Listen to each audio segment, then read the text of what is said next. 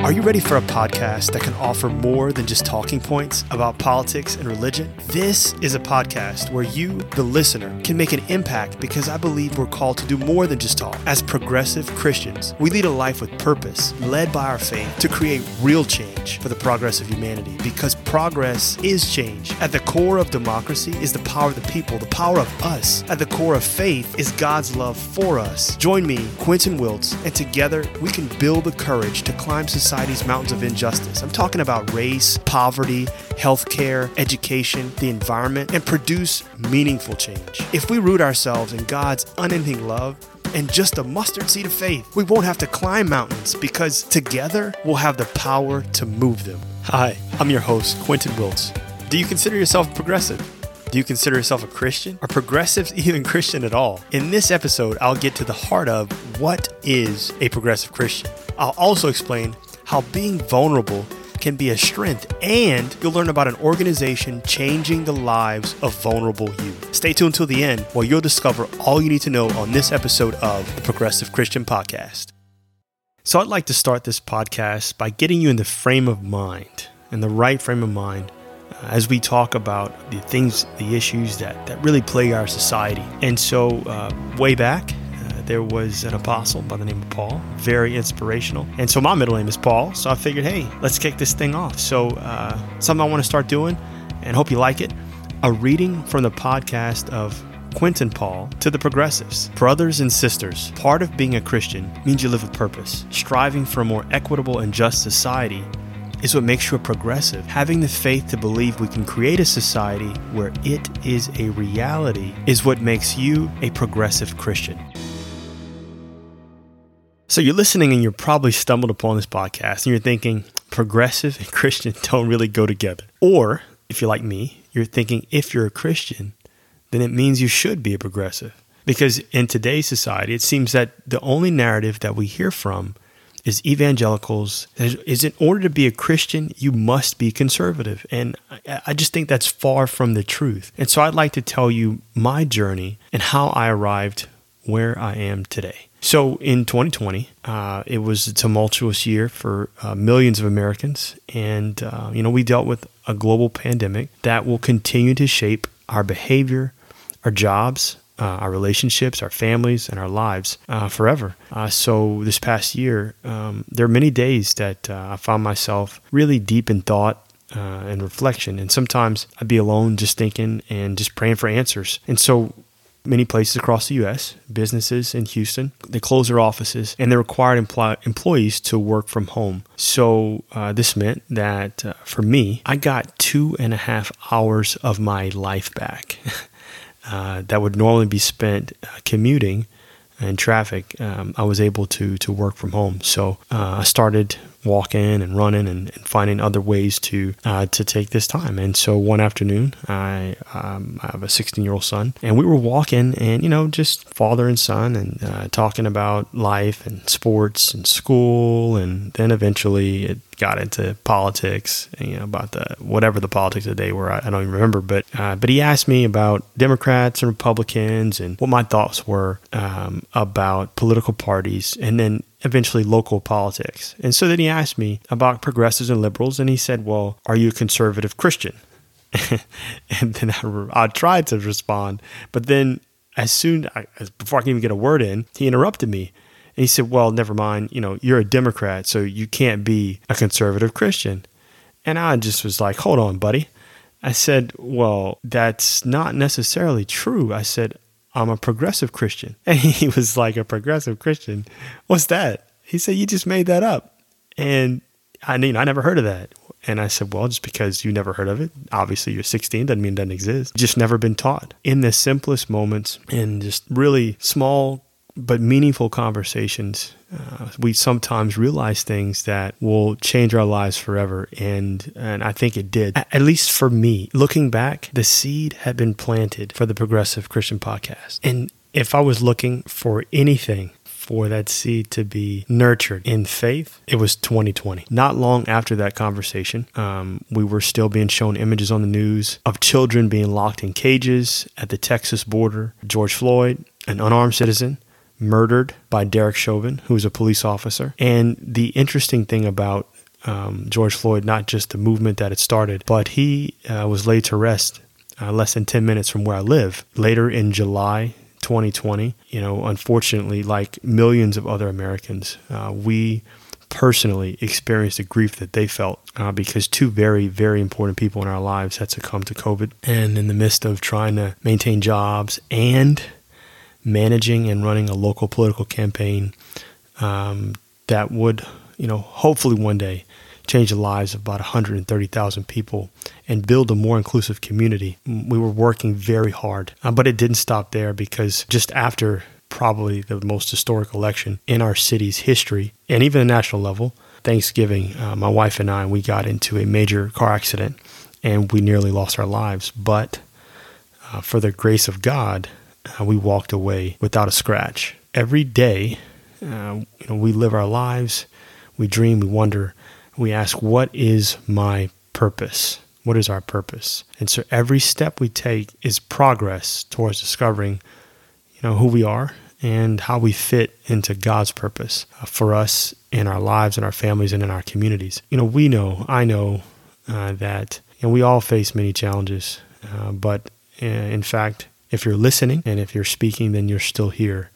And so now in 2021, given all that's happened to me in my family, uh, and even around the world and communities with racial and political unrest, COVID, anxiety, uh, and then, you know, obviously um, accidents that, that do happen, uh, we realize just how precious our time here is and that uh, we should definitely choose to spend it with those we care about. So, as a family, we committed uh, to reading the entire Bible this year. And we just wanted to strengthen our relationship, not only as a family, but we wanted to strengthen our faith. And we wanted to challenge ourselves to do something that hopefully uh, we will make this world better than when we left it. And we wanted to find out, you know, just more about who who we really are. Well, I guess the, the next logical question is well, how do you know who you are? Well, part of who we are is defined by our actions. And in Genesis, Abraham makes a covenant with God. And so uh, I'll leave references to the, the, scripture verse, it's Genesis 17, 10 to 12. Uh, this is my covenant with you and your descendants after you, the covenant you are to keep. Every male among you shall be circumcised. You're to go undergo circumcision, and it will be the sign of a covenant between me and you. In order to prove you believed, you had to you had to be circumcised. And so imagine if you're at the table with your family and you're reading this part of the Bible, and I'm looking across at my 16 year old, and he's looking at me, and we're each looking at each other, and we're like, nope. and so you got to think to yourself, what kind of commitment uh, to your belief would you have to have to prepare for this process or even go through with it? Who would you bring with you, right? Who would you have at your side? And it's strange that it only talks about men, or maybe I just missed it. But what about a Christian woman? Can you imagine? I mean, given the status of women at the time, their place in the, their particular society, the burdens they already face, what else did they have to undergo to not just prove their devotion to their family, their people, but to this God that they are now choosing to follow? So, really interested, send us an email at mail at pcpodcast.org or just DM us at uh, pcpodcast on Instagram. I really would love to hear from you because uh, I really want to know. And even more importantly, in today's society, as man, woman, LGBTQ, what does that mean for us? Well, to me, it means we have to be vulnerable as progressive Christians. We can be vulnerable in three ways. We can be vulnerable by learning, we can be vulnerable by listening, or we can be vulnerable to constructive criticism. And so, how often have we done something because we were confident we knew how to do it, like played a sport, competition, or anything in class, college?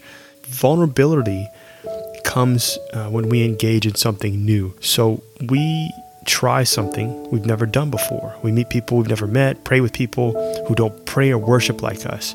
And, and we're open to vulnerability ability when we try something new. So the first time, for example, I visited a masjid, uh, I was 35. Uh, so that's if you're Muslim, uh, it's one of like a mosque or um, a Lutheran church even. at 33, non denominational 29, uh, Methodist, I think I was probably younger, maybe 25, uh, Buddhist temple 38. And so I'd gone most of my life and not experienced these things and not been vulnerable to, to learning something new. Uh, and it is, I mean, you kind of, you have to open yourself up. And so each time, no matter what, I felt completely out of place. And that, that's that vulnerability that I'm talking about. And so we can also be vulnerable by listening. And you know, how many times have we sat and uh, listened and I'm, I'm doing air quotes. You can't see it, but because when we're really not listening, we're just waiting for an opportunity for us to speak, to tell somebody else how much we know, right? That's kind of how it works. But if you truly listen and you hear and understand what the other person is saying, it is a, a form of vulnerability because, in essence, you're transferring uh, that power to the presenter or the speaker, uh, and you're open to what they have to say. They have the floor. Uh, there's no room for interjection, and you just listen. You open your mind, uh, your heart, and to try to receive what it is uh, they're trying to tell you. I know we don't have necessarily have to think of it uh, that way as far as the transfer of power, but more so of sharing power because the speaker, whoever they are, eh, they're, they're trying to tell us something about themselves, their point of view, their experiences. They're sharing what they know with you. And I think that's very special because even if a person doesn't agree with you, at least they're taking the time to share their experience. So when we listen, we truly open ourselves up to learning. Another way we can be vulnerable uh, is to be open to constructive criticism. And I, I want to and I want to stress that it's constructive because when we allow our way of thinking to be subjected to criticism, we grow. And, I, and I'm specifically talking about constructive criticism and not destructive. And the difference is in the intent because destructive criticism, it's like weights. You know, they weigh us down, they're just trying to come at us. Uh, but constructive criticism, they are pointed, but they help us to see the things that actually are weighing us down so that we can work either collectively uh, to try to remove them so that we can rise to be our best. And so, although we may not have shared experiences, or we may have shared experiences, uh, they aren't the same because we've experienced them in our own life, in our own skin, with our own strengths and our own weaknesses. And sometimes the outcomes may be the same, uh, but the paths may be very, very different. And so we can't live in their skin. We can't and live in their faith, in their neighborhood, with their income with their parents or their brothers and sisters or their families because God made each one of us perfectly imperfect. So we each, no one is the same. And so our dependency should be on God for faith so that we can be better if we are to be vulnerable uh, to change. And that change that I talk about, that is the progress. And collective progress can be really powerful because it forms a mutual understanding where all of us seek to be more inclusive. I guess you have to ask yourself are we willing, truly willing for ideas to be circumcised? I mean, the foreskin of our pride and masculinity removed in order to proclaim, to follow a new way of thinking. And so God teaches us that alone, you know, we, we really are weak. But I think when we pull together and we're grounded in God's love, we find our true strength. Uh, we find our true power. if you're looking for an opportunity in today's society to find where we can be vulnerable, then you don't have to look very far. There's nothing that gets at the heart of many of the problems we face in society inequities and injustice. Uh, the root typically is race and power. Unfortunately, it's our biggest weakness. And so, how can we turn arguably our biggest weakness into our collective strength? And that is why you're listening to this podcast because these are problems, and this is one of them that I can't solve uh, alone. And I need you as progressive Christians. I think we need each other. In America, especially right now, we're witnessing centuries of racial supremacy and superiority that continues decade after decade to rear its nastiness. And it's playing out right now in a Minnesota courtroom. Even though uh, this trial is about convicting a man for an alleged crime, we know that it is a manifestation of our biggest weakness and it's playing out right in front of our eyes. And it, it's done so for years in various court cases or just events that we've seen that those with power use power to oppress those without. And this time, using race as a justification to punish or uh, the inability to see beyond race as a justification to punish. But yet again, we were all witness to live on camera murder of a black citizen by the hands of a person sworn to uphold the law. And so, in other words, an unarmed citizen put to death by an officer of the government. And, you know, I live in Texas. There's a lot of talk about tyrannical government. I mean, is this not tyranny? While there's so many things we can discuss about how we arrived this moment, I just want to focus on just something else, and that's bystanders. I've had conversations with several people about being a bystander. I, have never witnessed firsthand something like this, so obviously I can't really truly say what it is I'm going to do in that situation. But whether you are a Christian or not, you probably know that in the Christian faith, just recently we celebrated uh, what is perhaps the most important moment in that faith, uh, and that is the conviction, trial, torture, murder, and resurrection of a poverty stricken carpenter an evangelist named Jesus. In the Bible, uh, there's numerous accounts where, you know, as he was going through his passion, as we like to say it, there was tons of opportunities for people whom he confided in, whom he knew he thought he was his friends. These are people he traveled with and ministered with and, you know, performed miracles and all these things. And people who believed in what he was about and they didn't speak up to save him. They had opportunities and they didn't. And so that's why I want to focus on the bystanders because I, all this was going on in my mind through Easter and through this trial. And so I'm just going to ask you if you had an opportunity and you were witness to someone, you know, maybe not even led to death, but just someone that was being persecuted, would you do something? Would you do something? In their moment of vulnerability, would you too be vulnerable and open to their sacrifice, their pain, or, or their problems? And other officers stood by. They did nothing to save him, right? That, that we can see uh, passersby, people stood by. They they they recorded, they videoed it. Had it not been for the video, who knows where we would be? Uh, so they you know they did that act. But as far as physically taking or removing the officer, Derek Chauvin, they didn't do anything. And, I, and I'm not blaming them. Uh, I'm not blaming anyone at the scene because you know none of us are taught to intervene with the police. We're taught to respect the police. We're taught to trust the police. When you see a person in a badge abusing their power abusing their trust? Are you just going to stand by and watch? And if we want to live in a world where your skin color are being singled out as other is no longer a determining factor in equal access to justice and fair treatment under the law, education, healthcare, housing, jobs, how can we still be bystanders? How can we be bystanders in our own democracy? Because progress doesn't happen on its own. And as progressive Christians, thoughts and prayers aren't good enough. That's what separates us. That's what makes us different because thoughts and prayers are not good enough. We have to act in the things we do every day. There's ways that we can help. And one of the ways that we can create a more equitable community is by supporting people already doing the work. There's organizations out there, they transform the lives of the vulnerable and they try to work to end the cycle of profiling and imprisonment. And one organization that does just that is 8 Million Stories. 8 Million Stories is a nonprofit founded in 2017 to support disconnected youth in Houston, Houston, Texas.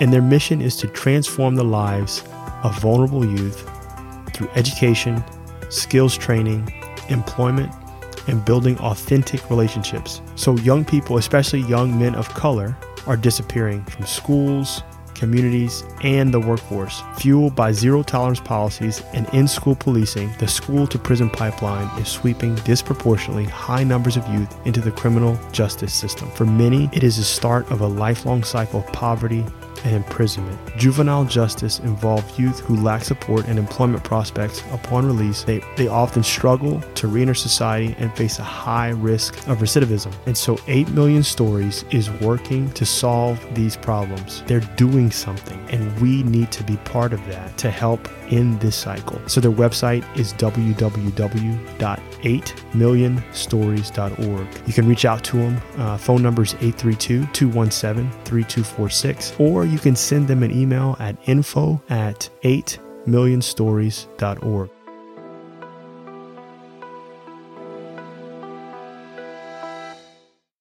That's it. That's all for this episode. Stay tuned to the next episode as we explore faith in God or faith in the COVID vaccine. Where would you put your faith? You've been listening to the Progressive Christian Podcast. Remember to follow us on Instagram, Twitter at PC Podcast. Like and follow on Facebook, and that's Progressive Christian Podcast. Email us at mail at pcpodcast.org, or you can call and leave us a voicemail. We'd love to hear from you. The number is 346 200 9478. I truly want to thank you for listening and spending your time with me. Progress comes if we commit to learn, love, live, and listen. Change happens when we work. Progress happens when we work together. I'm Quentin Wiltz, and you've been listening to Progressive Christian Podcast.